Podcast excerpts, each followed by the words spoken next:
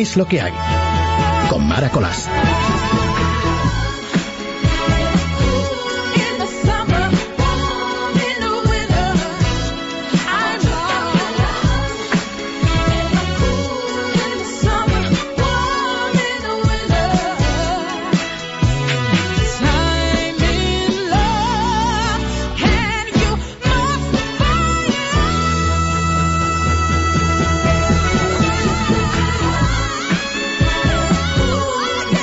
Estamos en el viernes noche, madrugada del sábado. ¿Qué semanita hemos tenido tan compactada? Digo todas las semanas lo mismo, pero es que damos un par de semanitas o tres que ándale. Tenemos a Luis Herrero. Uy, Luis Herrero. Quita eso. No, no le tenemos, porque hace toda la semana malito, pero hoy sí ha venido a trabajar. Tenemos a Luisete, Luisete Alonso, delante de nuestra maquinaria técnica ayudándonos a llegar a buen puerto con este tiempo de radio que esperamos disfrutes tanto como lo disfruto yo. Me encanta estar en los micrófonos aquí, en la sintonía de radio. Esta noche, esta madrugada, tenemos cosas que contarte. Esta noche, esta madrugada, este mediodía, esta tarde, estés donde estés, cuando estés, cuando sea que nos escuches, queremos que te enteres de cosas especiales, cosas a lo mejor no son tan importantes, pero sí tengo la sensación por los mails que he recibido esta semana que comulgamos, estamos muy de acuerdo en muchos puntos de vista que se hablan, que se discuten desde este micrófono. Por cierto, gracias. Esta semana me mira Oscar Blanco con una cara como diciendo, vaya, esta semana recibí unos cuantos mensajitos que me, me emocionaron. Muy bonitas las cosas que me contáis, muy bonitas las cosas que me decís. Me gusta muchísimo que os encantara la carta por lo negativa que era que leímos sobre el superviviente de las barbaridades de Santiago Carrillo. Y esta semana buscando frases encontré una de Santiago Carrillo, que no sé si la voy a encontrar ahora mismo porque tengo un caos monumental aquí, pero que me llamó mucho la atención y que la acabo de encontrar. Imaginaos lo que ha dicho semejante personaje. Dijo, en la política el arrepentimiento no existe. Uno se equivoca o acierta, pero no cabe el arrepentimiento. Lo firma Santiago Carrillo. Y digo yo, los que están muertos, la verdad es que no se pueden rectificar de ninguna manera. Esta es la noticia con la que, noticia nada, la frase que empezamos nuestro tiempo de radio juntitos, tú y yo, pero yo lo que quería era dar desde mis micrófonos, desde aquí, desde radio, pues a lo mejor la última, pero bueno, al fin y al cabo, mm, públicamente, la enhorabuena al Atlético de Madrid, grande, grande de Europa. Y la manera de darle la enhorabuena es decirle y desearle que el jueves nos vemos otra vez en Neptuno, porque van a por el doblete. Así que, que suene el himno. Enhorabuena, Atléticos. Atlético.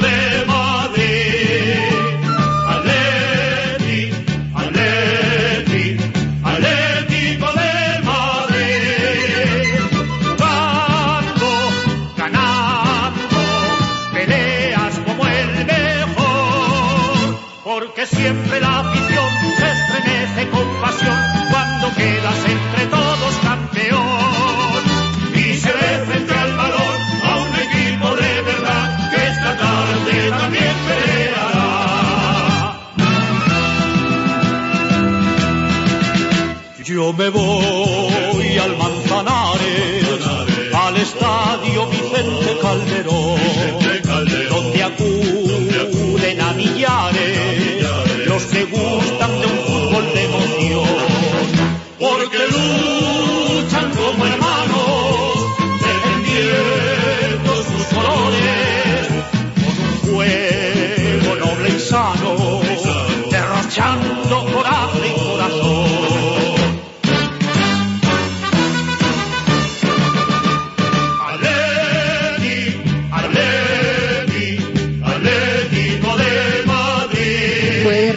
me encantaría que el jueves se repitiera la historia y todos los atléticos se vieran otra vez juntos en Neptuno y pues apuntase que el doblete estaba ganado.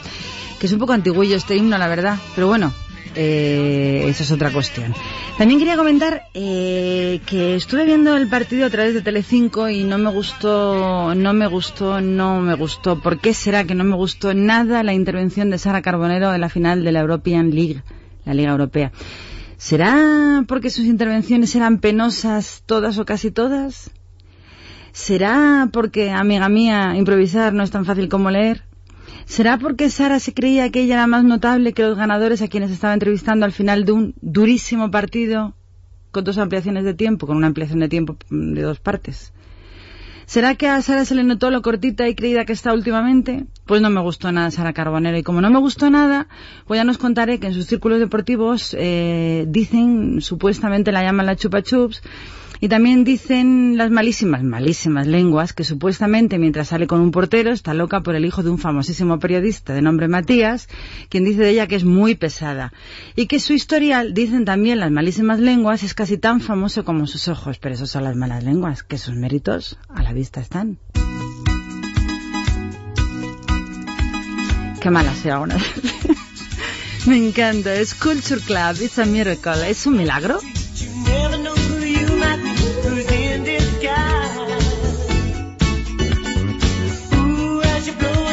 there's no one there to keep you warm.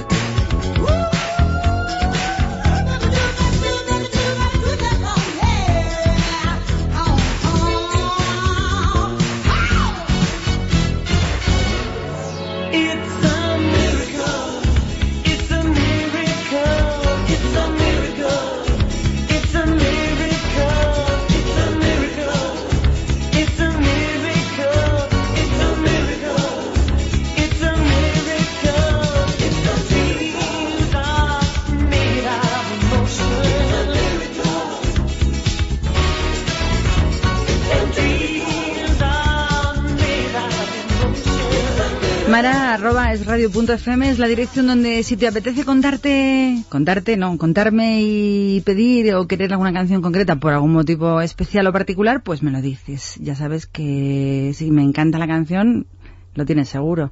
Esta semana ha sido una semana plena en la que se ha hablado mucho, muchísimo de esperanza o de lo contrario, de falta de esperanza. Nuestro tiempo de radio hoy va a ser muy especial, muy cañero. Te invito a que te quedes, a que no te marches. Tenemos un par de entrevistados, tenemos muchas llamaditas, tenemos música, tenemos recuerdos. Y el recuerdo para una persona que se llama Javier, no recuerdo el apellido, que me mandó quizá el mail más curioso que he recibido desde que estoy ante los micrófonos de radio. Me dijo, estoy agotadísimo, más o menos, ¿eh? No tengo el correo abierto.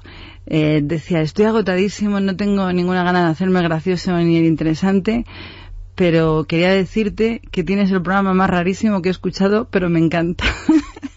Pues eso digo yo, Javier, el programa más rarísimo que yo he hecho, pero a mí también me encanta.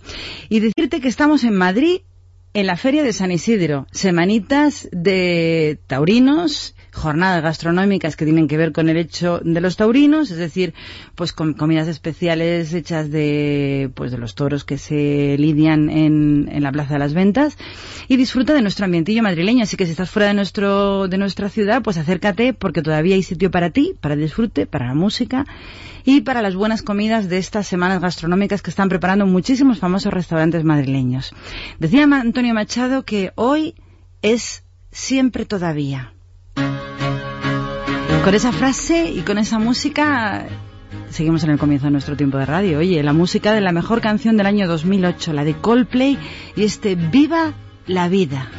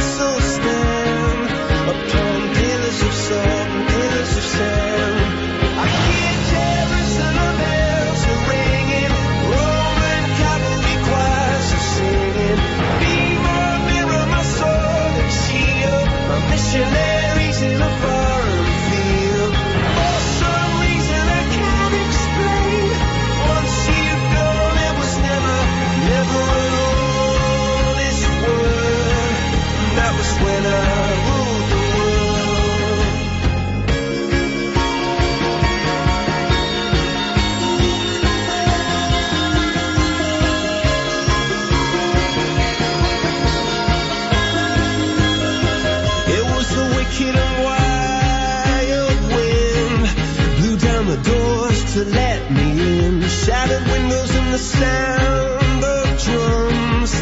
People couldn't believe what I've become. And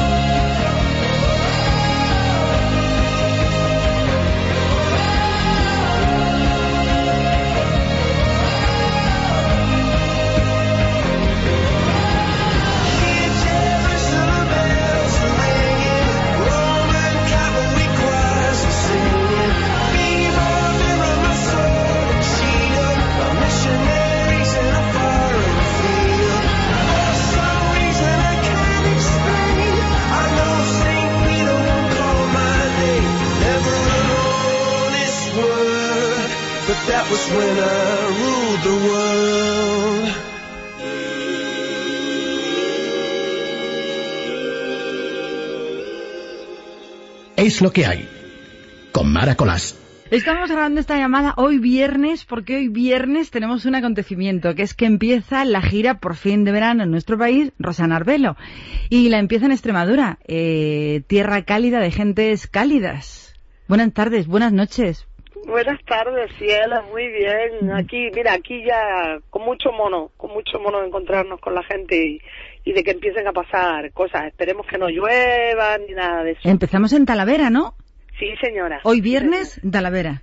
Sí, señora, ahí empezamos y, y, la verdad es que va a ser una experiencia súper bonita porque hemos decidido ampliar sonido, pero pero este año eh, no vamos a ampliar la banda, con lo cual vamos a ir con la banda pequeñita, pero con un sonido muy muy muy muy muy robusto. Y algún acústico, ¿no? Caerá. Ah, eso Si ya no- lo, si no- de- lo de lo dejo Bueno, para que lo veas. Pues estamos fenomenal para empezar a cantar hoy, ¿eh?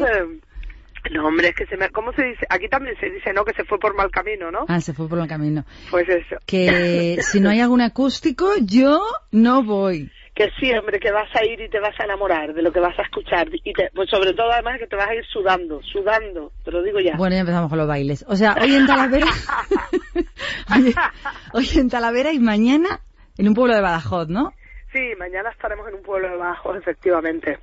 Estaremos, es que no me acuerdo cómo se llama el lugar, joder, soy un desastre. No lo puedo creer. Fantástico, porque además, a ver, tú me conoces, entonces me voy aprendiendo el sitio exactamente en el mismo, en el mismo momento. Oye, escúchame, tengo un mensaje para ti, porque esta noche tenemos un invitado y cuando le he dicho que te iba a llamar un poquito más pronto porque tenías que actuar, mm, esto es lo que te ha dicho. Dile que la quiero mucho, a la canariona a los cojones. Pero díselo así, dile, oye, de parte de- del chicharrero que te quiere mucho, canariona a los cojones. ¿Sabes quién es, no? ¿Qué, qué chicharrero es? Moncho Borrajo. Tú fíjate, el chicharrero gallego. ¿Cómo mola? ¿Cómo mola? Pues me alegro un montón. me alegro mucho. Pues- Eso, de, eso de los cojones le salió del alba, ¿eh? Sí, sí, porque como, como eres picajosa total, pues se ha puesto muy contento y dice, qué bien, y se ha puesto muy contento. Así que ahí está tu, su mensaje para ti. Ah, pues dale por favor un besote grande también de mi parte, ¿vale? Parecemos los de Isabel Gemio con la sorpresa. No, hombre, pero eso mola, eso mola, eso mola todo. Pues Bueno, entonces, ¿qué? ¿Te vas a venir o no? Venga, sí, vente. voy a ir a verte. Hoy Claro que sí. viernes no puedo, pero sí que me voy a apuntar a, a algún concierto con las sorpresitas que seguro habrá de algún acústico, los que a mí me gustan, para aplaudirte a rabiar. Claro, ya lo sé, ya lo sé, cielo. Sobre todo para, para pasárnoslo bien, que es de lo que se trata, y más en, en un momento como este. El- Más o menos en un momento como este que hay, que hay tanta gente por ahí necesitada de sonrisas, de verdad. Uf, mucho. La semana pasada terminamos nuestro tiempo de radio con el Llegaremos a tiempo, porque yo decía, Rosana es una persona positiva, siempre habla de la vida en positivo, de la esperanza, de la posibilidad de mejorar. Ojalá lleves razón, amiga.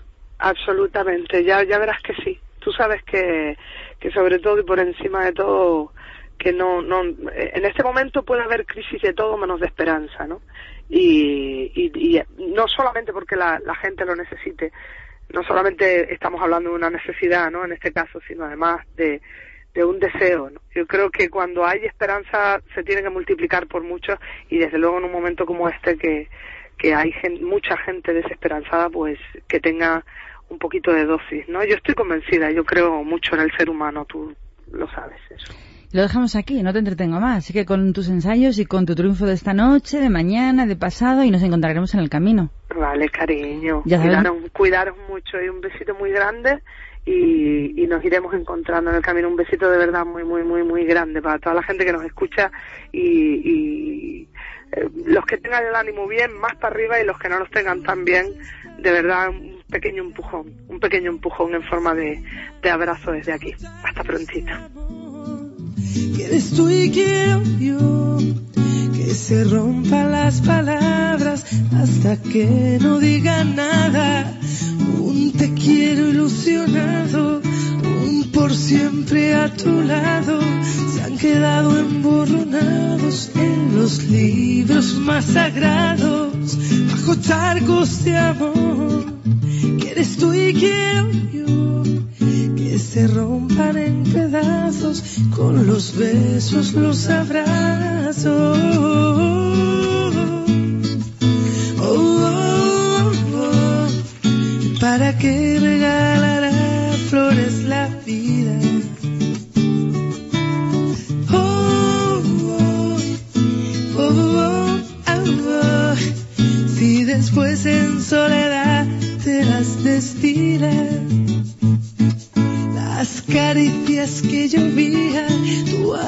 sobre la mía, al final se quedó en nada, en tristezas empapadas, bajo charcos de amor, donde ama el adiós recuerdos para Esta es una de las canciones con la que Rosana solía abrir sus conciertos bajo charcos de amor. A mí me encanta, es una bossa nova. Y me está diciendo que ya se ha acordado. En Olivenza, ella va a actuar mañana, sábado por la noche, en un pueblo de Extremadura llamado Olivenza. Así que todos los que queráis y podáis acercaros, yo creo que no os vais a arrepentir. Nos dijimos adiós, dibujando las miradas en la absurda madrugada. Oh, oh, oh, oh, para que regalara flores la vida.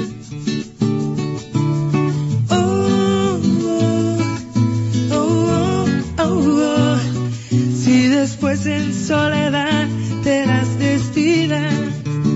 Ey, ey, ey. Oh.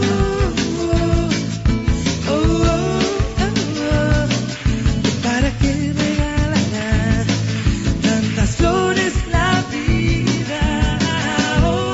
Eso digo yo, ¿para qué regalará tantas flores la vida si luego te las quita y te castiga? Es la voz de Rosana. Si después en soledad, si después en soledad te das destila. Y hablando de otras cosas, dejamos a Rosana, dejamos su música y nos vamos a un comentario yo creo que bastante acertado en cuanto a sentido común se refiere, porque estaba el otro día viendo yo una cosa en la sexta y estaba pensando, ¿cómo es, cómo es posible, cómo se puede ser tan patético que la cadena televisiva socialista por definición tenga series como ¿Quién vive ahí? que es una, es una serie, es una copia, es, sabrán pagar los, los- los derechos, las licencias, como hacen siempre en la sexta, pero copian exactamente todo lo que funciona en Estados Unidos. Pues ¿Quién vive ahí? Es un programa donde enseñan las mejores casas, las más lujosas y las mejor decoradas. Y también tienen otro programa nuevo que están anunciando a bombo y platillo que se llama Señoras Ricas que es más de lo mismo. Otro gran programa de éxito en Estados Unidos. Pero es diferente por una razón. Porque allí, que son mucho más cuerdos y tienen mucho más sentido común que los españoles, allí se asocia tales cosas al éxito personal, al logro. Y el éxito allí es causa de admiración y sobre todo de respeto. La música, la música country que nos llega con uno de sus grandes éxitos, el de Garth Brooks, Burning Bridges. A disfrutarla, amigos. Yesterday she thanked me for oiling that front door. This morning when she wakes, she won't be thankful anymore. She'll never know how much I cared, just that I couldn't stay. And I'll never know the reason why I always run away. Burning bridges, one by one. What I'm doing can't be undone. And I'm always hoping someday I'm gonna stop this running round. But every time the chance comes up, another bridge goes down. Last night we talked of old times, families and hometowns. Wondered if we'd both agree on where we'd settle down. And I told her that we'd cross that bridge whenever it arrived. Now through the flames I see her standing on the other side. Burning bridges, one by one. What I'm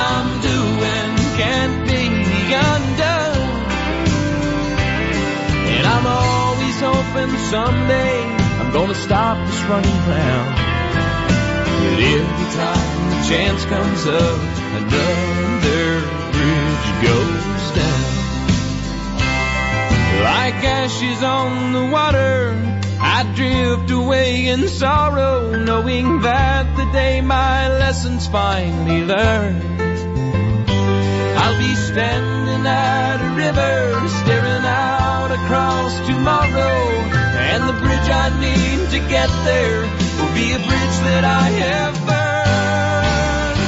Burning bridges, one by one. What I'm doing can't be undone. And I'm always hoping someday I'm gonna stop this running round.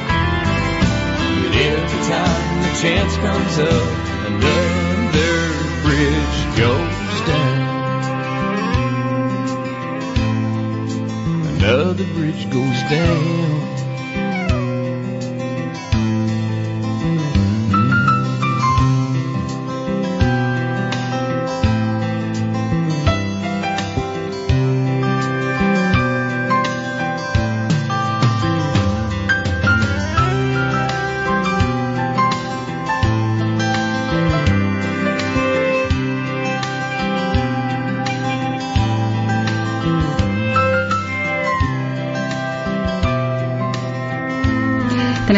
Como no, preparados unos cortecitos muy jugosos, muy graciosos, que serán después de la intervención de Moncho Borrajo dentro de un muy poquito tiempo. Pero quería mm, hacer un adelanto y decir que era muy grande Ronald Reagan, porque entre otras cosas presidió a Estados Unidos pensando en su pueblo, es decir, en los ciudadanos norteamericanos, cosa que no ocurre en nuestro país. Y él decía, he dicho muchas veces que la política es la segunda profesión más baja, y me he dado cuenta de que guarda una estrecha similitud con la primera. Palabras de Ronald Reagan que yo le dedico a Zapatero, con un mensajito. Zapatero, deja ya la presidencia de este país, que nos tienes a la deriva. La música, David Bisbal, y además que le viene fenomenal. Miénteme, David Bisbal con Elena Gadel, con una canción que me encanta, del recuerdo. Miénteme, un poquito más.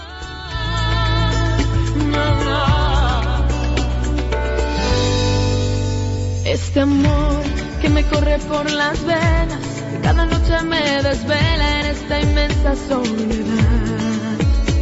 Es un amor que contamina y envenena y que me hunde en esta pena de quererte a mi pesar. Y la verdad es que te quiero en el olvido, pero tu amor es como un vicio que ya no quiero dejar. Sé que cada día me lastimas y cada beso es una espina que se clava más y más. No. Miénteme, condena, me encadena, me seduce, me hace tuya hasta que muera de dolor. Miénteme, castígame, enloqueceme, entrégate al delirio. Que esta noche estás conmigo, que esta noche es para mí. Amaste primero, que ese amor es pasajero y no será suyo jamás. Mírame, pues te pido que regreses, que te quedes para siempre, que volvamos a empezar. Y aunque sé que te quiero en el olvido, que tu amor es como un vicio que ya no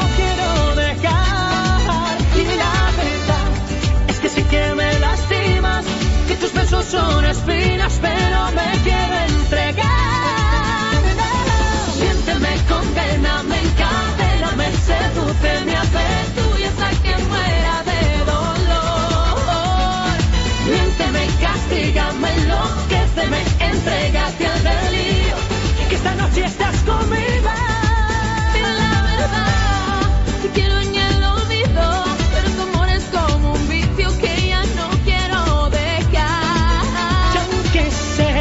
que cada día me lastimas y cada beso es una espina que se clava más y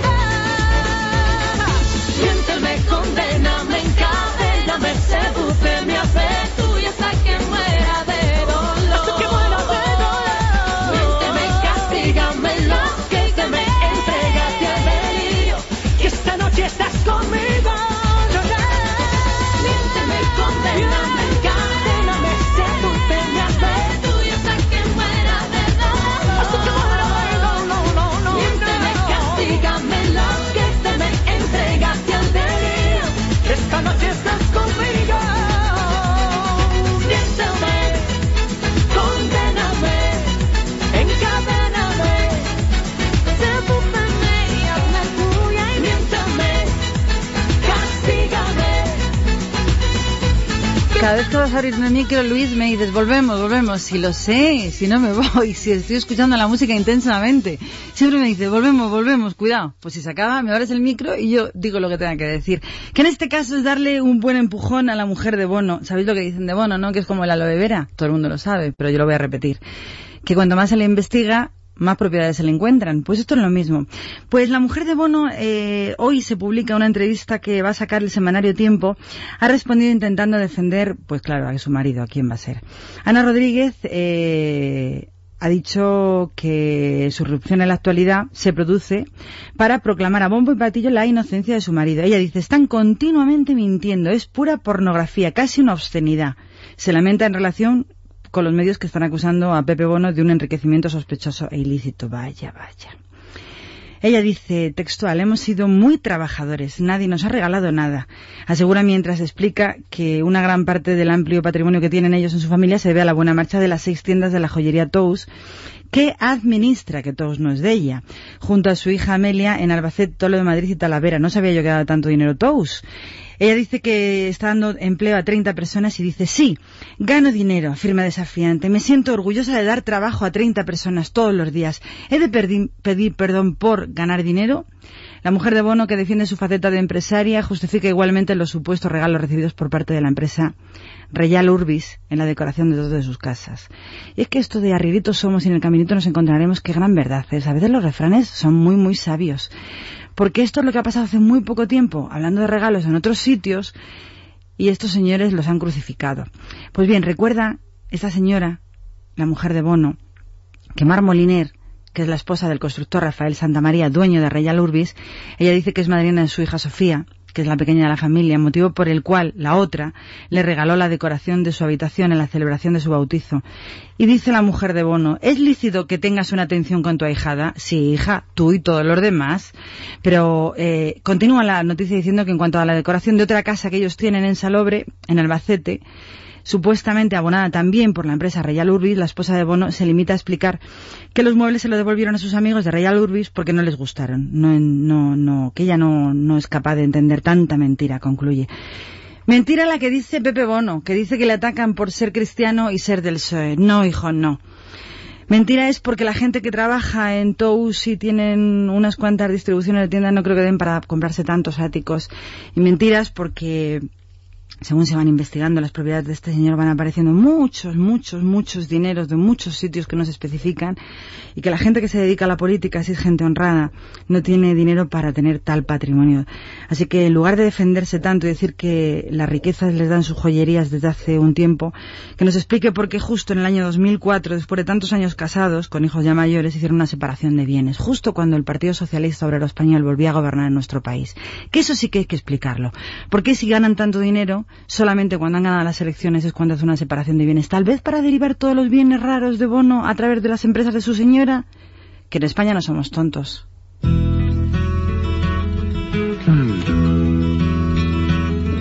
No voy a fastidiar la canción de Jane Cross, vuélvela atrás.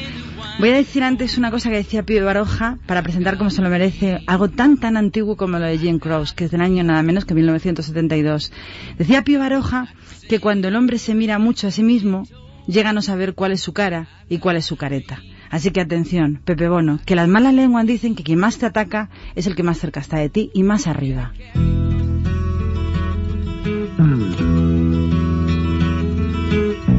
Like the pine trees lining the winding road. I've got a name. I've got a name. Like the singing bird and the croaking toad. I've got a name. I've got a name. And I carry it with me like my daddy did. But I'm living the dream that he kept here. Moving me down the highway, rolling me down the highway, moving ahead so life won't pass me by.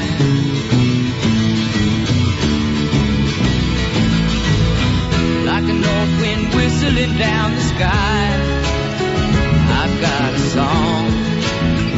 I've got a song like a whippoorwill and the babies cry. I've got a song. I've got a song.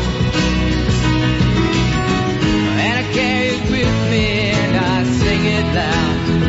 If it gets me nowhere, I go there proud. Moving me down the highway, rolling me down the highway,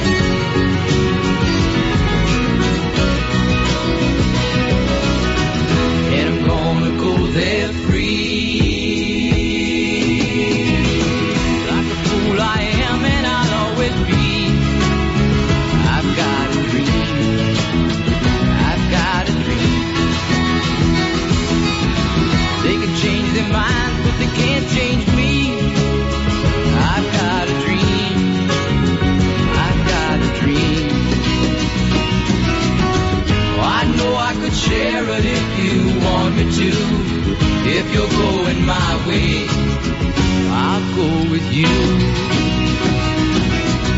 Bend me down the highway, rolling me down the highway, moving ahead so life won't pass me by. Moving me down the highway, rolling me down the highway, moving ahead so life won't pass me by. I Get Away, lo tienes. Eh, es eh, la canción de Jim Croce, I Got a Name, eh, desde hace pues años 72, una barbaridad de años.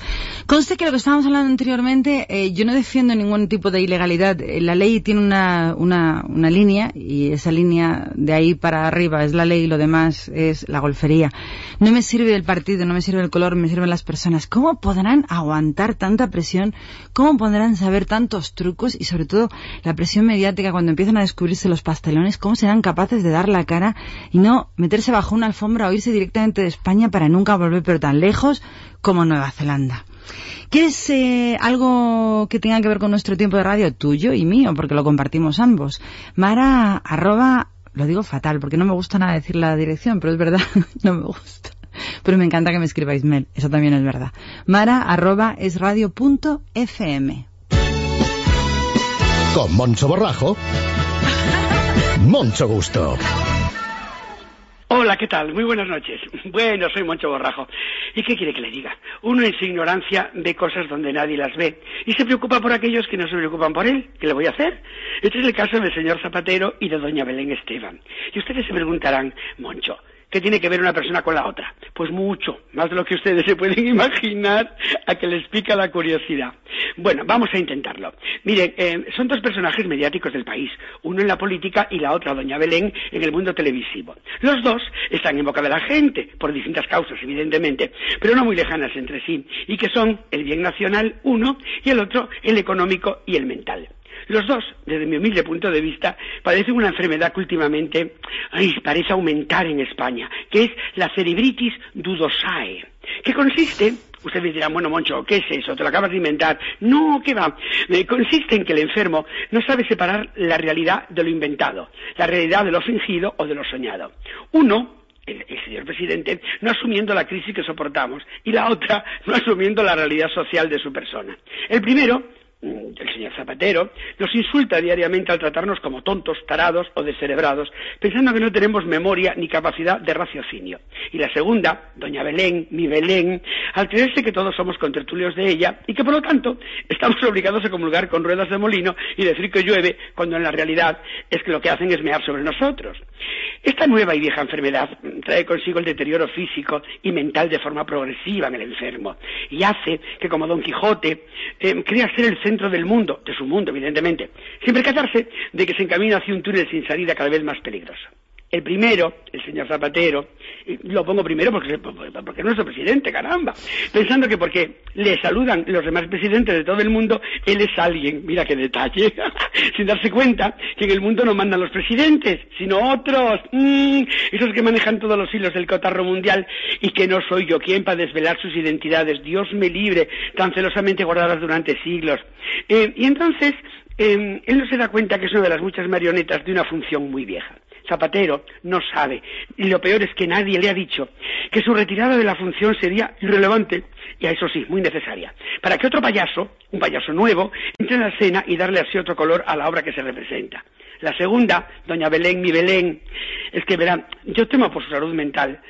Eh, cu- cuando se dé cuenta, si se da algún día, de ser la marioneta de una cadena de televisión a la que no le importa nada de nada lo que le pueda ocurrir a ella, salvo si influye en la audiencia.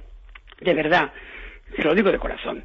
eh, no hay nadie cercano a ambos personajes que les avise o les alerte del peligro que corren de terminar defenestrados, tanto en el ámbito político como en el personal y familiar.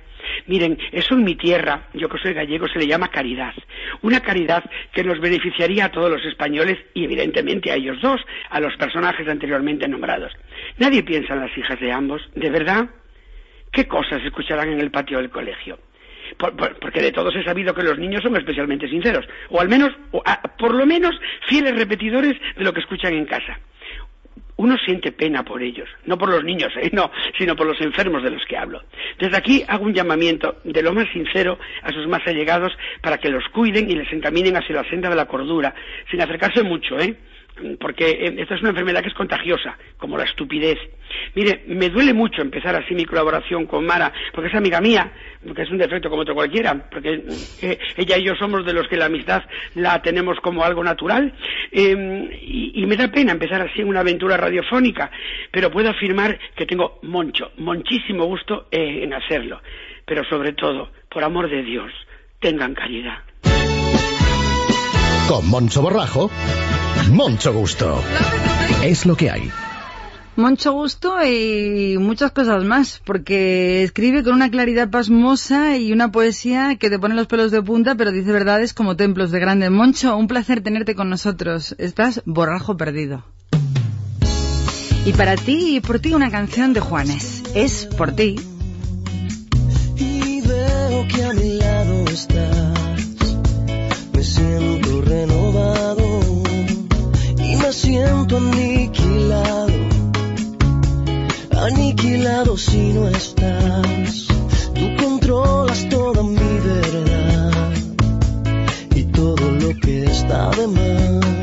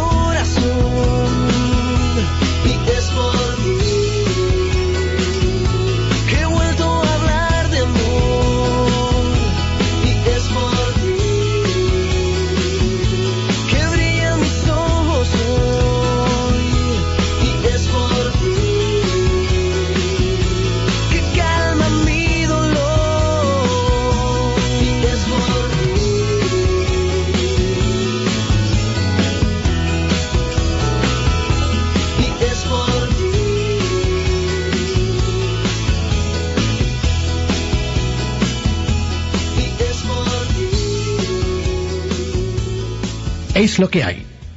Con Mara Colás. Es lo que hay. Con Mara Colás. Pues me has dejado con las ganas de hablar sobre los bikinis del corte inglés. Porque cuando llegan estos tiempos, la verdad es que los bikinis son preciosos, pero lo que no son preciosos son los cuerpos.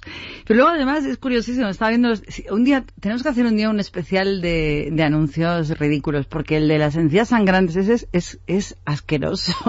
Yo no sé cómo alguien, además es que dices, cuando hay una campaña de publicidad es que pasa primero por el creativo y luego por todos los demás de la agencia y luego se le presenta al cliente y al cliente le encanta. Entonces cuando yo uno de esos anuncios digo, pero hay tanta gente que ha probado esto para que esto llegue a terminar poniéndose en televisión. Es convulsivo el anuncio de los escupitinajos ensangrentados. Pero es que además, hablando de los bikinis, que era lo que me llevaba, cuando empiezan las campañas Operación Bikini, que son durísimas para las mujeres, aparecen unas palabrejas que yo no las he oído nunca. Fosfolín, clar, o sea, cosas que, se inventan. El AH14. Pero luego encima cuando dices, las pastillas para adelgazar tienen CLA. Oye, ¿tú sabes lo que es CLA? Porque yo me he tomado la molestia de ir a mirarlo. Es aceite de girasol. O sea, tú tomas pastillas de aceite de girasol que valen un riñón, pero no dejas de tomar aceite de girasol encapsulado. Es curiosísimo. Cuidadito con la operación bikini, que lo que hay que hacer es hacer un régimen como es debido. Pero yo tampoco me voy a meter con los farmacéuticos. Cada uno hace su negocio como puede y tontos los que se lo crean. Pero es verdad que a veces las palabrejas son tremendas, tremendas. Y hablando de operación bikini, vamos a ver la operación chanclas. Porque si malos están en bikini espantosa, no te quiero contar. Cuando llegan, por muy guapos que estén, por muy guapos que sean y por muy jóvenes que seáis, por favor, no os pongáis bermudas con chanclas. Hacen daño a la vista. No voy a matar a los Candy Crush.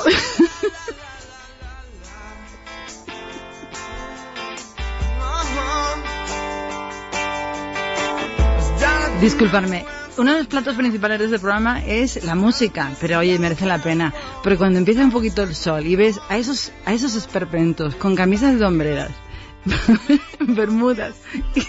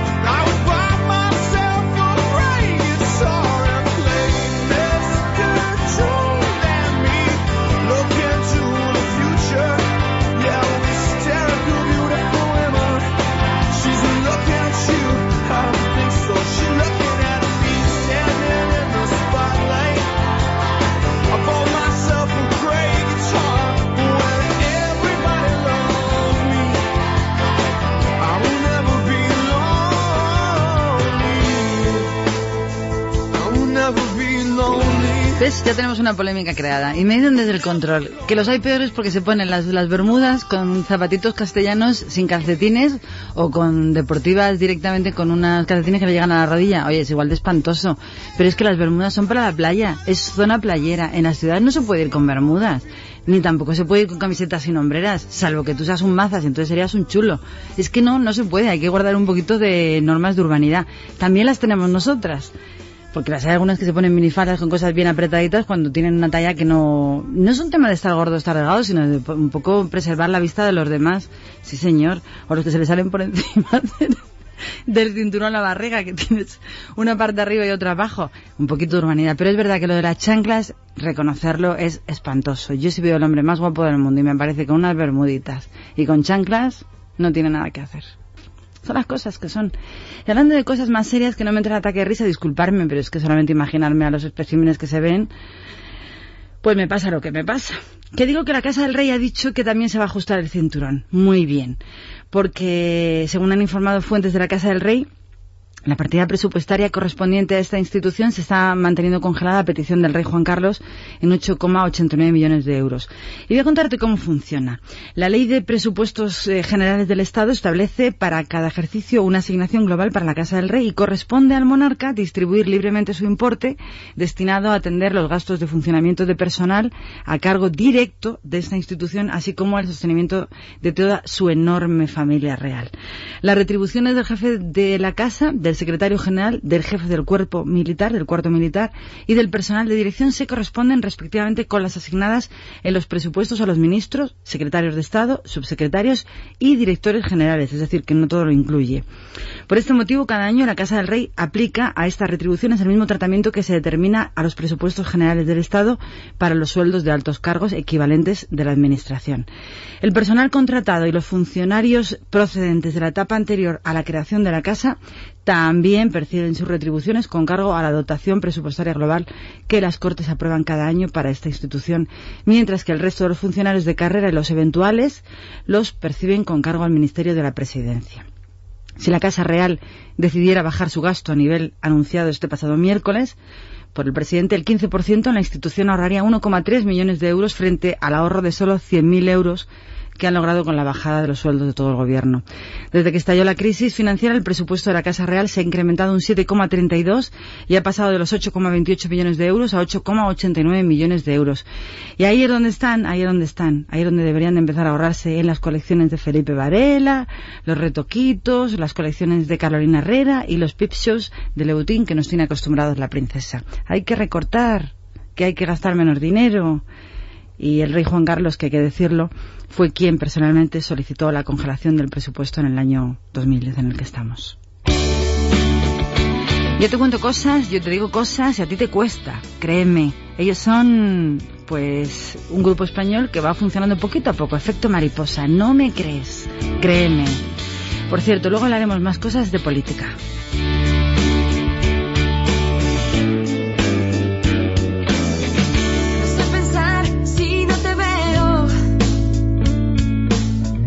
No puedo oír si no es tu voz. Y en mi soledad yo te escribo y te entrego. En cada verso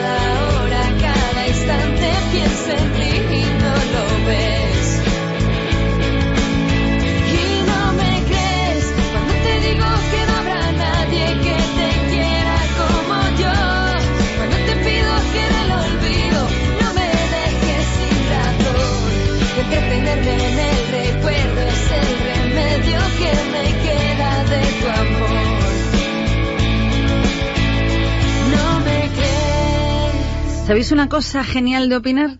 que no es como un informativo, porque un informativo se tiene que ceñir a los datos y decir lo que se supone que es la actualidad. Opinar, cada uno puede opinar lo que quiera, así que me encanta que me pasen la gente de Juan Pablo Polvorinos los cortes informativos más destacados de la semana, porque tú y yo podemos opinarlo juntos.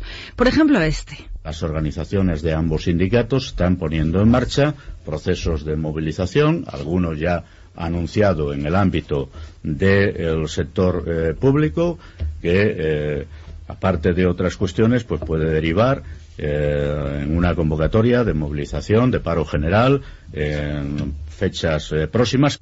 No tiene vergüenza. Este señor es Fernández Tocho, que es de comisiones obreras.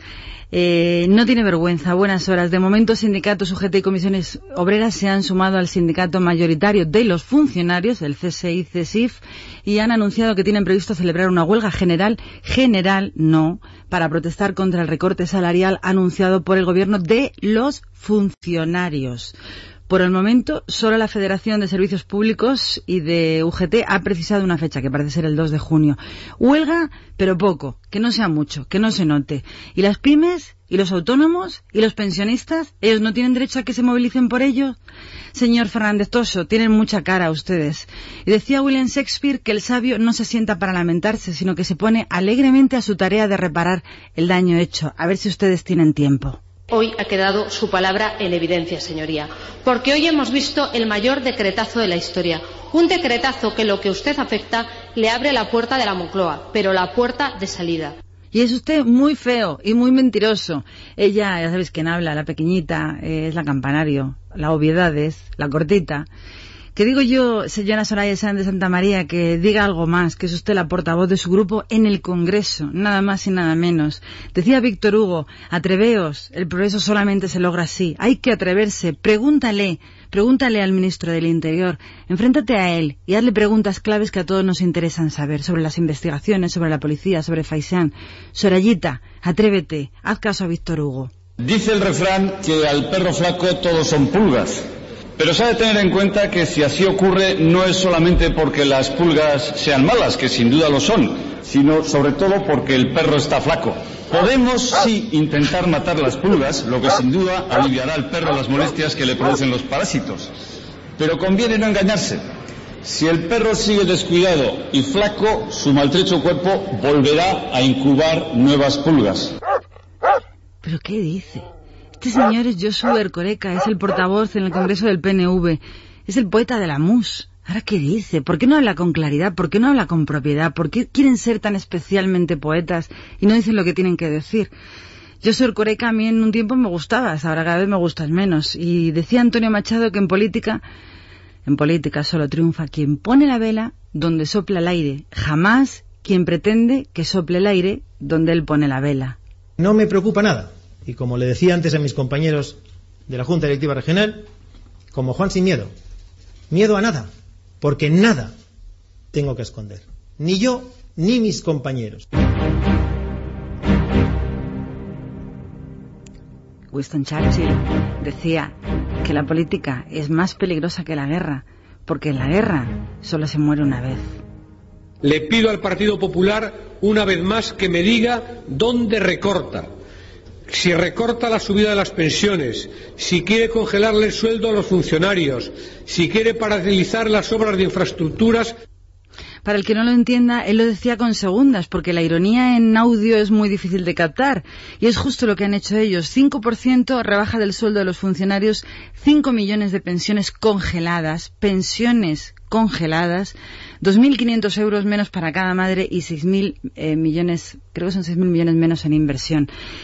Pepe Blanco, decía un hombre que me encanta, un británico político llamado George Bernard Shaw, decía, la política es el paraíso de los charlatanes. Mientras haya una mayoría socialista en el Parlamento de España y en el Parlamento Europeo, que no aspiren y que no sueñen a recortes sociales y a recortes de los derechos de los trabajadores. Bajo ningún concepto, no va a pasar. Ahí le tenéis pletórico con su mentira. No va a pasar, pues ha pasado, nos ha arruinado el país y nos lo va a seguir arruinando. Zapatero, deja la presidencia de España por incapacidad demostrada, por incapacidad probada. Y haz caso a un grande, Winston Churchill, que decía que la alternancia fecunda el suelo de la democracia. Luego contaremos un artículo que se escribió el mes pasado en marzo eh, en Francia sobre quién es Zapatero, para que veáis que no solamente se queda con el culo al aire en nuestro país, sino que ya le conocen en toda Europa. Y ahora sí. Ahora la música con esta Harvest the World del grupo que nos acompaña. Que no es grupo, sino Paul Carrack, productor de moda en otros tiempos. Harvest the World for the World, Paul Carrack. Oh,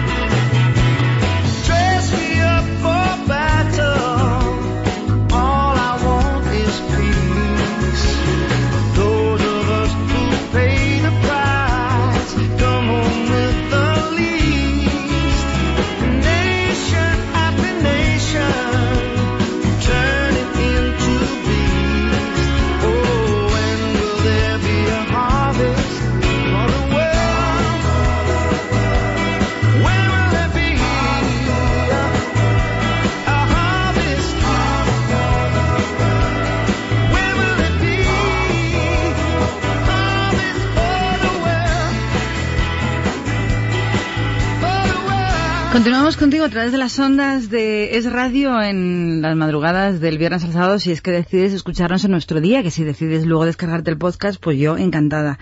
Que estaba leyendo una cosa, me ha dejado completamente atónita, eh, que tiene que ver con lo que hablábamos anteriormente, de Zapatero, vete, que nos estás hundiendo, o nos has hundido, o nos has echado al mar a nuestro país.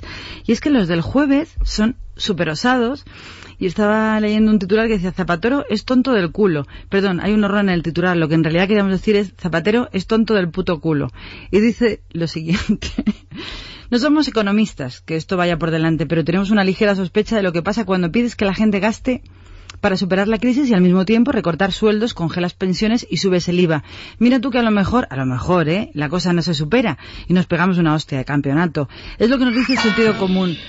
Pero hay que hacer caso a nuestros líderes, ya que ellos sí que saben cómo resolver los problemas. El sentido común también nos decía que la burbuja inmobiliaria iba a reventar y en cambio, oh, wait. Luego dirán que no podían saber que la cosa iría mal, que es más o menos como arrojar una bomba nuclear en medio de una metrópolis y sorprenderse de que cause millones de muertos. Pensaba que la explosión iba a ser la solución a nuestros problemas. ¿Cómo podía imaginar que mataría a la gente?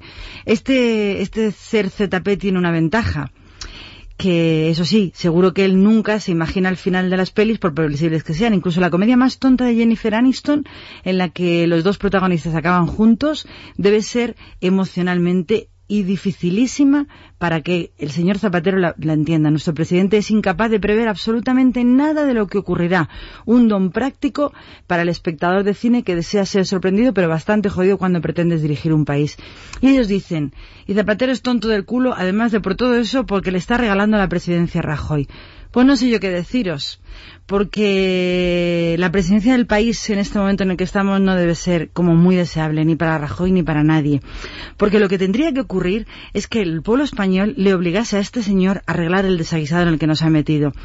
Y cuando habla de que no sabe qué recortar, el bocazas de Pepiño Blanco, yo le diría, sí señor, recorte usted los ministerios que ha creado nuevos que no sirven para nada. Quite usted el Ministerio de Igualdad. Quite usted el Ministerio de Cultura, que con lo que han hecho con las 17 comunidades ya es eh, prácticamente nulo. La educación somos los más de toda Europa, nuestros hijos son los más tontos, los que menos saben de nada y los peores preparados para un futuro muy cercano. Con lo cual, ¿qué hace un ministro de Cultura ahora mismo en este país?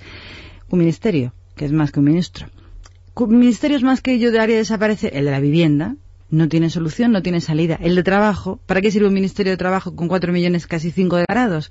Quite usted el ministerio de trabajo, quite a los asesores económicos. ¿Para qué le han servido esas millonadas que usted ha pagado a los asesores económicos después de tener, pues, ministros como ha tenido los que no les ha prestado ninguna atención? Ahí tiene sitios donde recortar. Asesores, amigos, enchufados, de los 400.000 que están viviendo de las arcas del Estado, quite los 200.000 que sobran, que son enchufados. Podemos, enchufados es una palabra muy bonita, yo la llamaría de otra manera, pero es un poco fuerte para hacerlo en un programa de radio. Pero hay muchas cosas que en este país no funcionan, hay mucho dinero que se está malgastando, hay mucha asesoría incomprensible, hay mucho dinero tirado, hay mucho ministerio nulo, hay mucho ministro incompetente y hay un presidente incapaz de sujetar con las manos el agua de un mar que nos desborda. Señor Zapatero, a pesar del mayor recorte social de la historia, usted que dijo que no iba a recortar nada en ayudas sociales, deje la presidencia de este país. Yo no digo ya que convoque elecciones generales, que no lo va a hacer, porque este no va a soltar la poltrona, aunque vengan empujándole. Pero deje a alguien más capaz de su partido, alguien que tenga un poquito más de espíritu español, alguien que tenga un poquito más de amor a nuestra patria, alguien que tenga un poquito más de respeto a los españoles. La música de Coti nos serena. Ay, qué caliente me tienen, qué enfadadísima. No me arrepiento.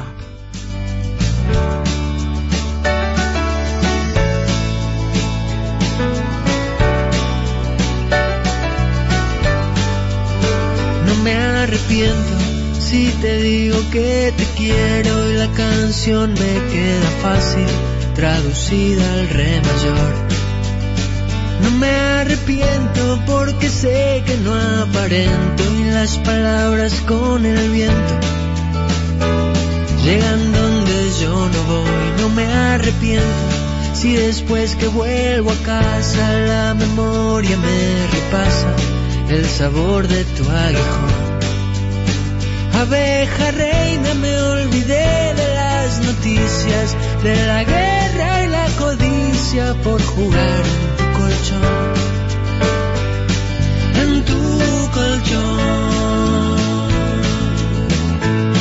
Ya ves,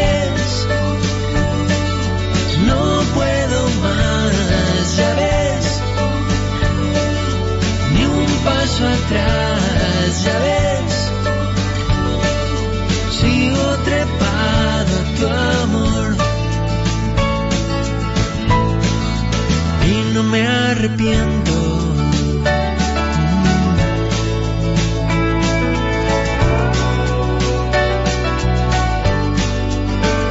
me arrepiento de perderme en tu cintura y revolcarme con tu cuerpo tapizado en un sillón para encontrar el ojo de tu cerradura. Si el jardín de mi locura se perdió en tu no me arrepiento de morir en el intento de bajar la luna llena solamente para ti. No me arrepiento si después de tanto tiempo desayuno en el invierno de saber que te perdí,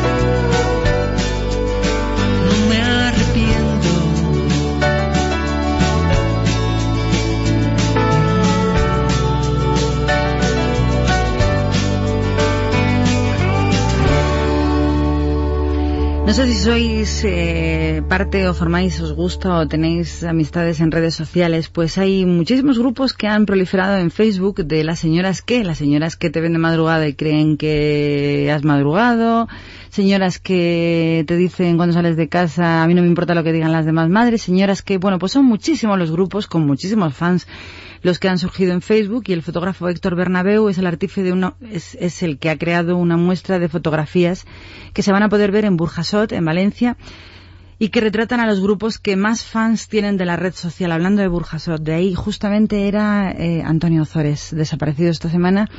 Y una vez más, España ha perdido un gran actor y un gran cómico que no tiene, no tiene nadie que le suplante, que le haga recordar el nivel que tuvo mientras vivió el gran Antonio Ozores. Descansa en paz. Y me acordaba, porque no lo había dicho antes, que Antonio era de Burjasot. Pues bien, el fenómeno de las señoras del Facebook, con más de 600 grupos, arrastra, está arrastrando una gran cantidad de internautas y después de protagonizar un cortometraje, ahora llegan las fotografías con las poses más características de las famosísimas señoras que llevan desde una bolsa en la cabeza cuando llueve o se cruzan la bata cuando van a decir algo importante. Estas modelos improvisadas fueron elegidas en un casting en el Bernabéu y se y su equipo andaban buscando sentido del humor y sobre todo muy muy buen feeling, más allá de la apariencia física de las candidatas. Un total de 30, de más de 50 se presentaron en el proceso y fueron 7, 17, mejor dicho, las elegidas. Lo puedes ver estos días en Burjasot, en Valencia. Yo creo que solamente entrar al Facebook ya lo verás, las pintas, las fotos y las señoras que, las señoras que. Con esta noticia de lo que mueven y lo importante que son las redes sociales, y por cierto, esta mañana he visto que se ha creado un grupo que se llama Homenaje a Antonio Zores, al que yo te animo que te unas si es que quieres de alguna manera a la familia presentarle tus respetos. Decía que con la noticia, ambas noticias mezcladas, la canción, una canción, un espectáculo de canción, la que nos va a acompañar los próximos tres minutos y medio, y es la voz, la gran voz de Celine Dion, rezando una oración con un grande como es Andrea Bocelli. The Prayer. Casi si tuviera que elegir algo para dedicárselo a alguien importante, no encontraría la manera mejor. En este caso, a la desaparición, como homenaje a la desaparición de Antonio Ozores, esta canción, una oración, The Prayer.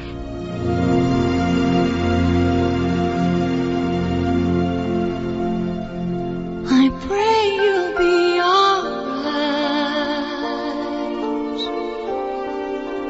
watch us where we go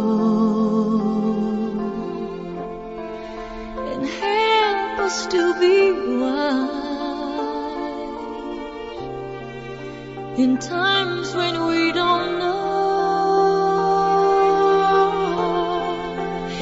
Let this be our prayer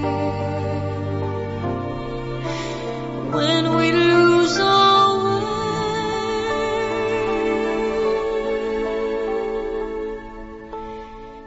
Lead us to a place, guide us with your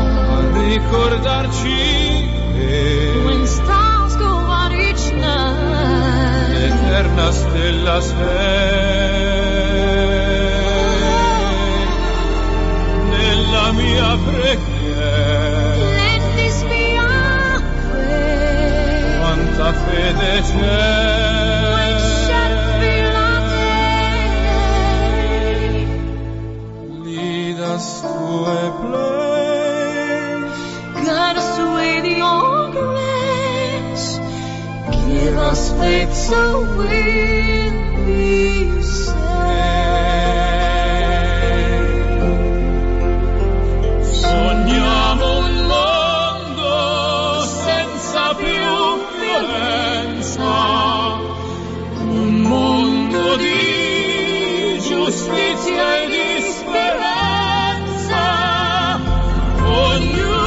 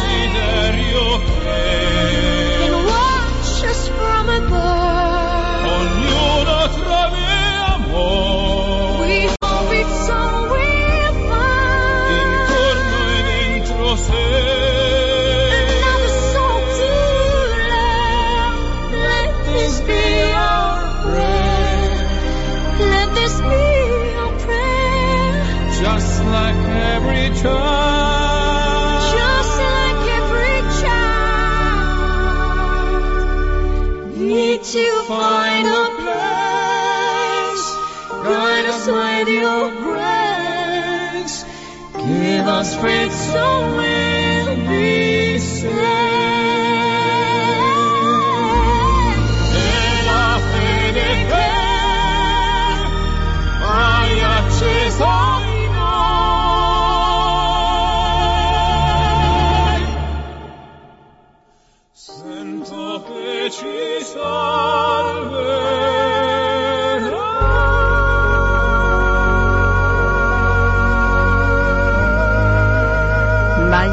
Dos bozarrones.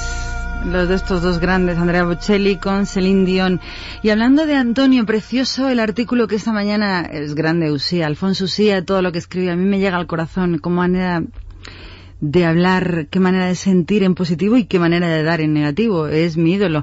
Pues hoy Alfonso Usía ha dedicado toda su columna a la pérdida de Antonio Ozores y en ella ha nombrado a David, Fernando y Óscar, el grupo Risa, y ellos están por aquí y me dicen que se lo agradezca, agradecelo tú, ven aquí y dilo delante de los micrófonos. No, pues gracias Alfonso, es un honor que nombres a alguno de nosotros donde sea que tú escribas de esa manera como escribes.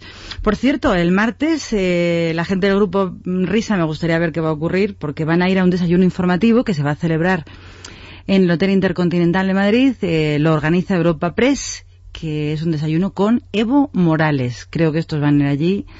Pues a qué van a ir? Pues a hacerle las paces y a regalarle un libro. y a volver a meterle otra vez en otro lío, posiblemente si se deje. De todas maneras, yo me pregunto, ¿a qué viene Evo Morales en este momento a este país? Seguro que viene a darnos, seguro, seguro que viene a ofrecernos nuestra ayuda y a, y a regalarnos eh, dinero sin intereses. Pero bueno, la noticia está ahí. El martes desayuno informativo en el Hotel Intercontinental de Madrid con Evo Morales y probablemente con alguna noticia del grupo Risa. Y ahora la música es una versión especial que espero que te encante porque es original y no mucha gente lo conoce. Él es un gran actor norteamericano que canta y de vez en cuando canta acompañado de grandes como en este, en este tema que lo hace con Sting, con una canción éxito de Sting. Él es Robert Downey Jr. y la canción Every Breath You Take.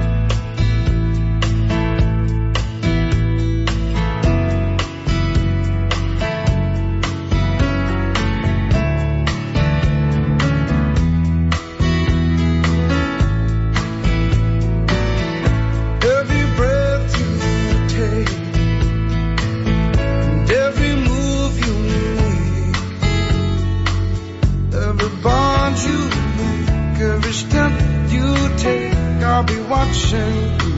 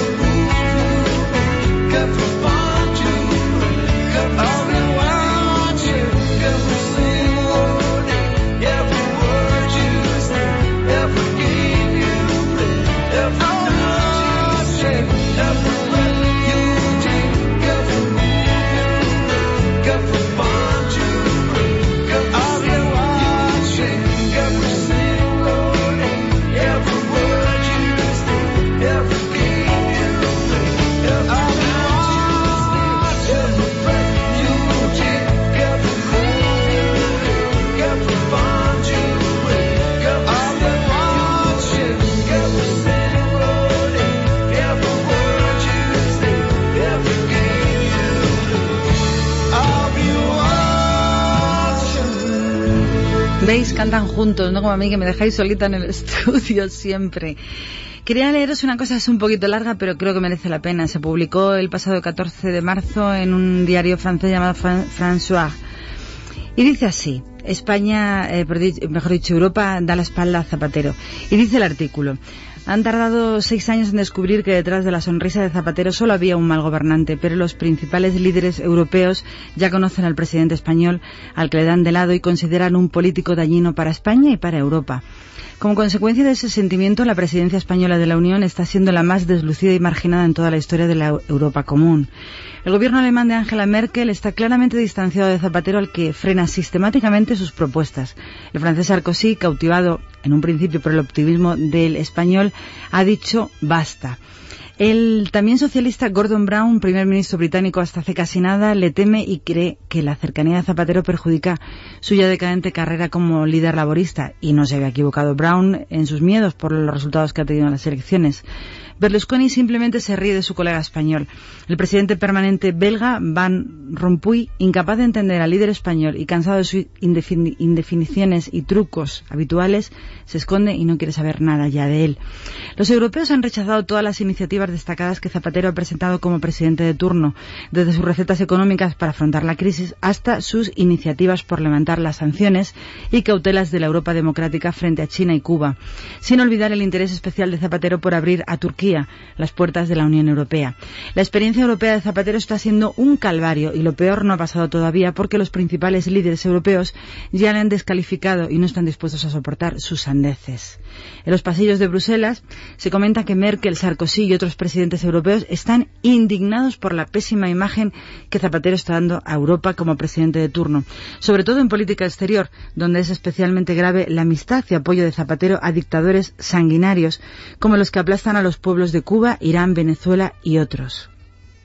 El primer gran problema de Europa en Europa de Zapatero, que se estrenaba como presidente de turno, fue el rechazo al proyecto de aprobar un catálogo de sanciones para los Estados miembros que no cumplieran con los objetivos que se fijasen en Europa. Alemania dijo no y consideró incoherente que Zapatero pretenda aplicar en Europa lo que ha sido capaz de aplicar en España. Pero la humillación más hiriente, quizás la peor hecha por Europa a un presidente de turno en toda su historia, tuvo que padecerla Zapatero cuando fue excluido de la negociación del plan de rescate para Grecia y de la foto final que fue la que más le dolió. Lo pidió y hasta lo exigió, pero al final aparecieron en público Angela Merkel, el francés Nicolas Sarkozy y con Van Rompuy. Zapatero, visiblemente crispado y con el rostro demacrado por la rabia, tuvo que comparecer solo ante la prensa. El más reciente rechazo es el lanzado por numerosas aso- asociaciones civiles europeas contra el inquietante documento sobre Internet que la presidencia española de la Unión Europea ha remitido a sus socios comunitarios. Nadie quiere la Inquisición española, grita la cuadratura Dunet, que en su comunicado urgente denuncia la deriva oscurantística de la presidencia española e invita a oponerse a esta visión extremista y muy peligrosa. Joaquín Almunia no oculta su desprecio por el dirigente español en sus conversaciones privadas y en alguna que otra conversación pública. El comisario Almunia cree que bajo Zapatero la economía española no tiene otra salida que el colapso. Hasta Durao Barroso, hasta hace poco un admirador del socialista español ya le da la espalda y procura no aparecer nunca a su lado.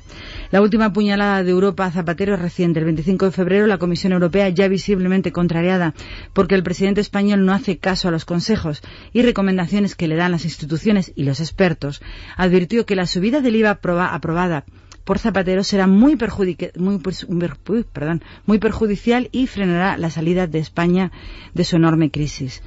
En España, un ZP aislado y terco como una mula continúa avanzando hacia el abismo y llevando a su pueblo hacia el desastre, acompañado por un peso esclavizado y tan adicto al poder que parece dispuesto a sacrificar todo, incluyendo a la propia España, con tal de no dar el brazo a torcer y desprenderse del inepto que mal gobierna la nave. Los españoles sometidos a un régimen que ya no consideran que sea una democracia, se sienten frustrados, sin confianza en el liderazgo, con miedo al futuro, presos del sistema y sin capacidad para lograr que Zapatero dimita y convoque elecciones anticipadas como debería hacer si tuviera algo de dignidad. Internacionalmente, aislado, Zapatero es también rechazado por un Obama al que le preocupa la pérdida de credibilidad del dirigente español. El presidente mulato de los Estados Unidos de América, antes admirado como un dios progresista, ya empieza a ser criticado entre los asesores de la Moncloa mientras Zapatero sigue manteniendo la tesis suicida de que solo él tiene razón y que todos los demás están equivocados. Sus únicos amigos en esta terrible coyuntura son los sindicatos, el degradado y sometido PSOE, la legión de los colocados y paniaguados que esquilman a diario las ubres del Estado y la multitud de fanáticos que la izquierda española ha reclutado en sus filas, tan cargados de odio contra la derecha que son incapaces de cuestionar a los suyos aunque hundan el país. Este es el artículo completo publicado el pasado mes en un diario francés. Y yo le voy a dar un consejo al señor Zapatero, que lo decía Miguel de Cervantes. El retirarse no es huir, ni el esperar es cordura cuando el peligro sobrepuja la esperanza. La música Don McLean, I American can Pie. still remember how that music used to make me smile. And I knew if I had my chance that I could make those people dance and maybe they'd be happy for a while. But February made me shiver with every paper I deliver. Bad news on the doorstep. I couldn't take one more step. I can't remember if I cried when I read about his widowed bride. But something touched me deep inside the day the music died. So bye bye, Miss American Pie. Drove my Chevy to the levee, but the levee was dry. And them good old boys were drinking whiskey and rye, singing, This'll be the day that I die. This'll be the day that I die. Did you write the book of love? And do you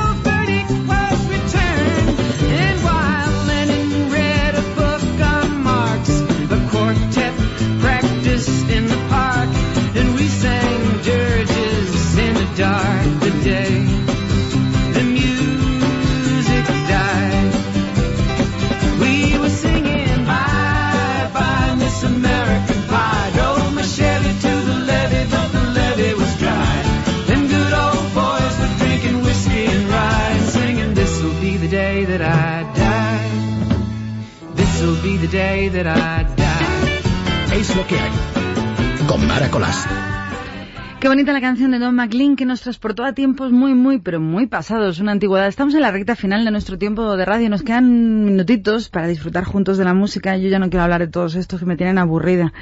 Pero fíjate lo que hemos leído de François, eh, cómo nos demuestra lo caladísimo que tienen al presidente de la Unión Europea y lo caladísimo que tienen al presidente de nuestro gobierno español visto desde fuera de nuestras fronteras. O sea que aquí no se puede tapar, la niebla llega a unos, unas cotas insospechadas.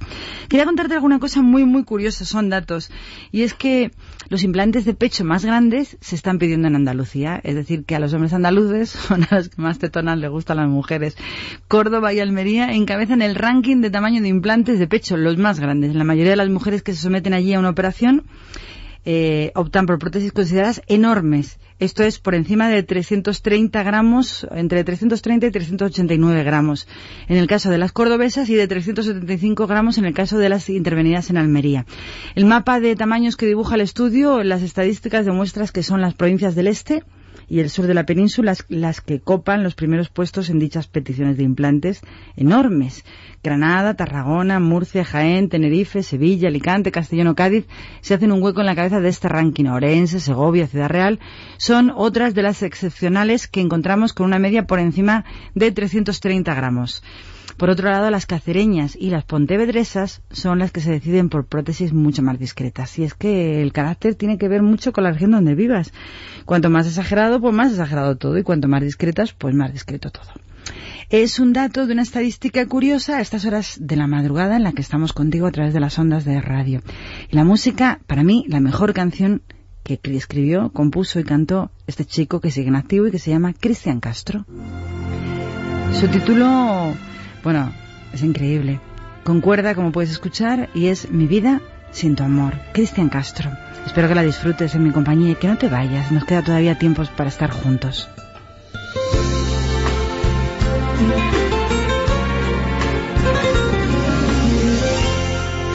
Mi vida sin tu amor será un camino que no sabe a dónde va. Un recuerdo del pasado, una historia que ha llegado a su final. Mi vida sin tu amor será de un amante con un roto corazón. Mi vida sin tu amor es barco en alta mar sin puerto ni ilusión.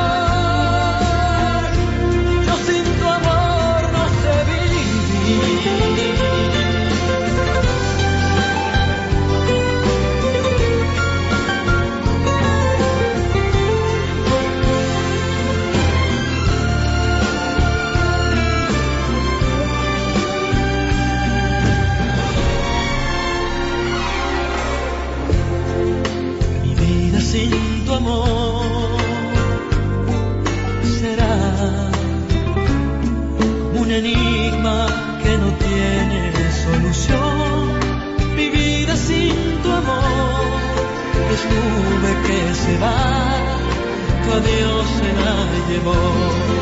Mi vida sin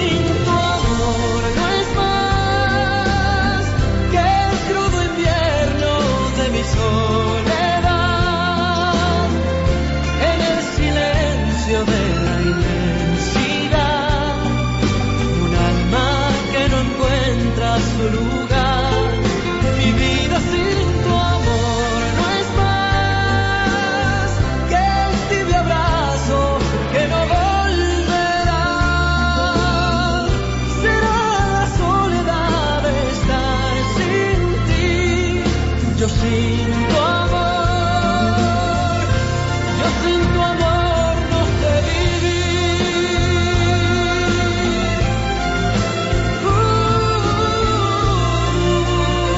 Bonito el amor, qué bonito sentir el amor, qué bonito caer bajo los influjos del amor, qué bonito el amor. Y de amor sigue hablando nuestra noticia.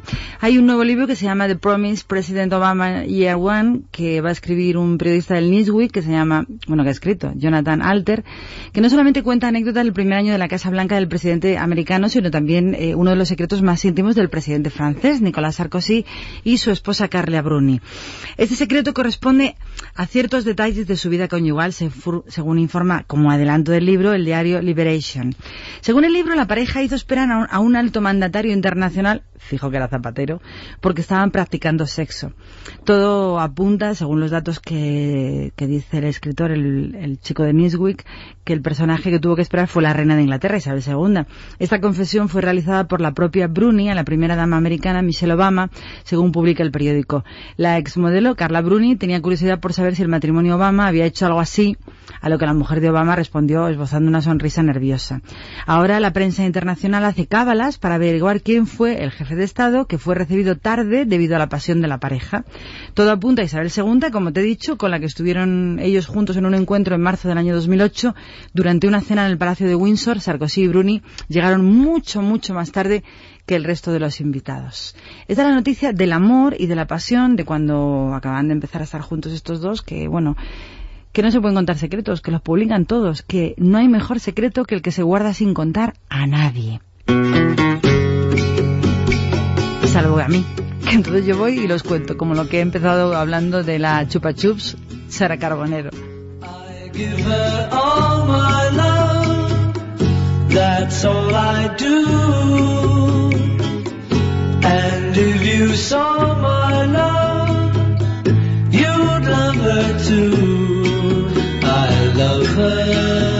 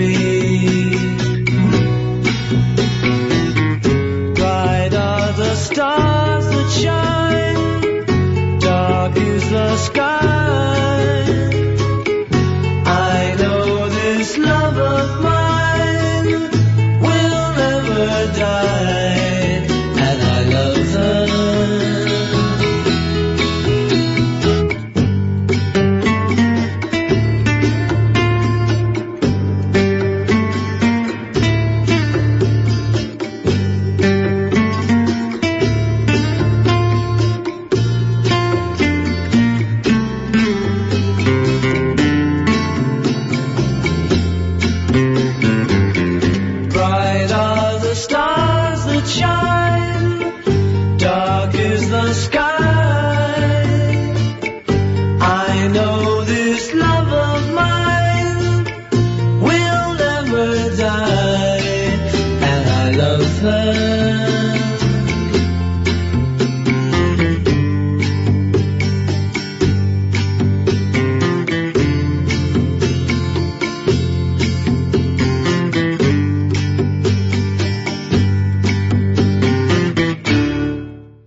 He presentado la canción, pero era la canción de los Beatles. Ya a estas alturas de años que estamos, pues todo el mundo sabe que lo que acaba de sonar es un tema de los Beatles clásico y legendario.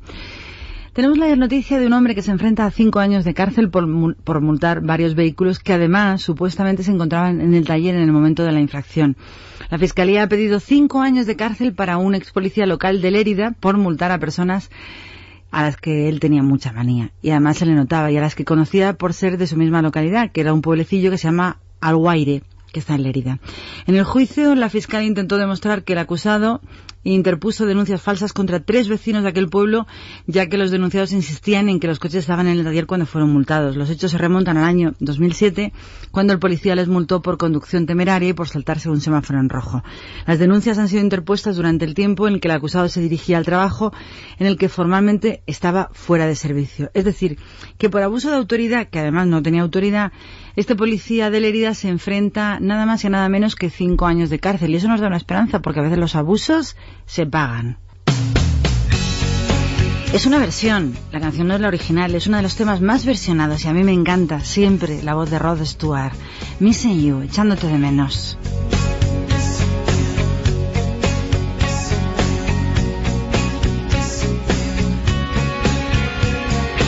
Every time I think of you,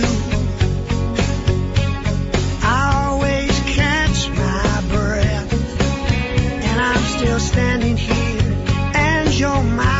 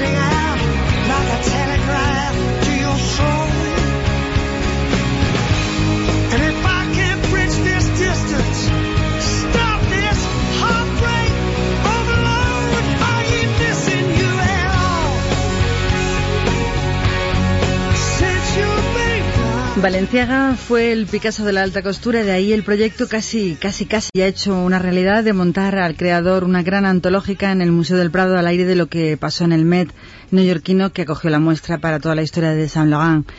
Esta muestra que están presentando se trata de una retrospectiva que bien podría servir de empuje al inacabado Museo de Guetaria que perpetuará el arte de don Cristóbal Valenciaga. Eso sí, cultura, para aportar algo, les ha aportado 3 millones de pesetas.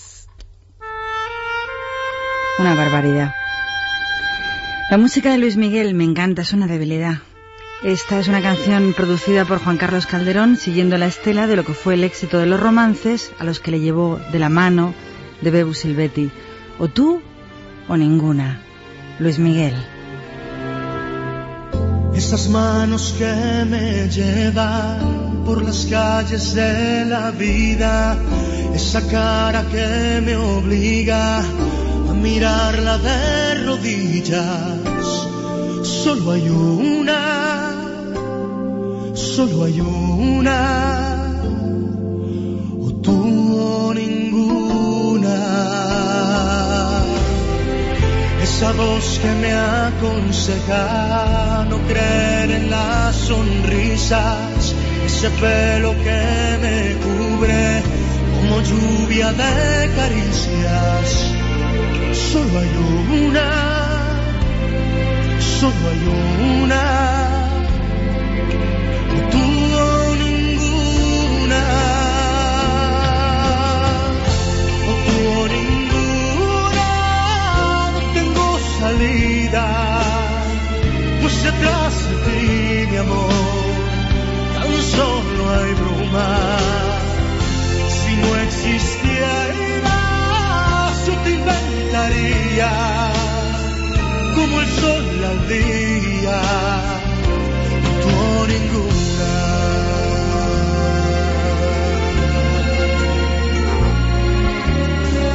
esa que de puro honesta en el fondo te molesta, esa que te admira tanto que te obliga a ser un santo. Solo hay una, solo hay una, tú o ninguna. Confidente de mis sueños, de mis pasos cada día, su mirada mi camino y su vida ya mi vida. O o ninguna, no tengo salida, pues detrás de ti, mi amor, tan solo hay bruma. Si no existieras, yo te inventaría. Pues sin duda alguna. Tú, tú o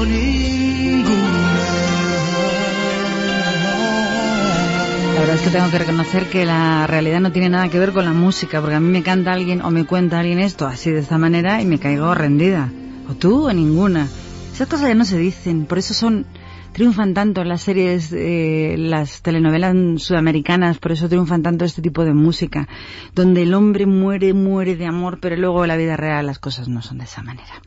Vamos a despedirnos, gracias eh, Luis Alonso por estar con nosotros. Ahora sí, el comienzo ha sido terrible, ¿eh?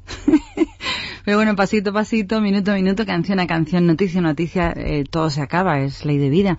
Pero yo quiero acabar este tiempo de radio con tres frases que se me han quedado preparadas porque me he puesto muy encendida hablando de las cosas que hemos hablado hoy. Una de ellas la escribió Marco Tulio Cicerón en la época romana, que dijo que el egoísta se ama a sí mismo sin rivales, que yo se la dedicaría al señor Bono. Una muy importante que tenemos que pensar siempre y que escribió Octavio Paz es que sin democracia la libertad es una quimera. Y la última que tiene que ver con el amor y viene desde Inglaterra, de la voz, de la pluma de William Shakespeare, que dijo en la amistad y en el amor se es más feliz con la ignorancia que con el saber. Con estas frases hechas hechas eternas por hombres sabios, pongo punto final a este tiempo de radio en el que he sido muy feliz estando en tu compañía, en la compañía de radio, en la compañía de quienes habéis querido estar, pues aquí, conmigo y con Luis en este tiempo de Es lo que hay. La próxima semana más. Mientras, sé feliz todo lo que puedas y todo lo que estos que nos rodean te dejen.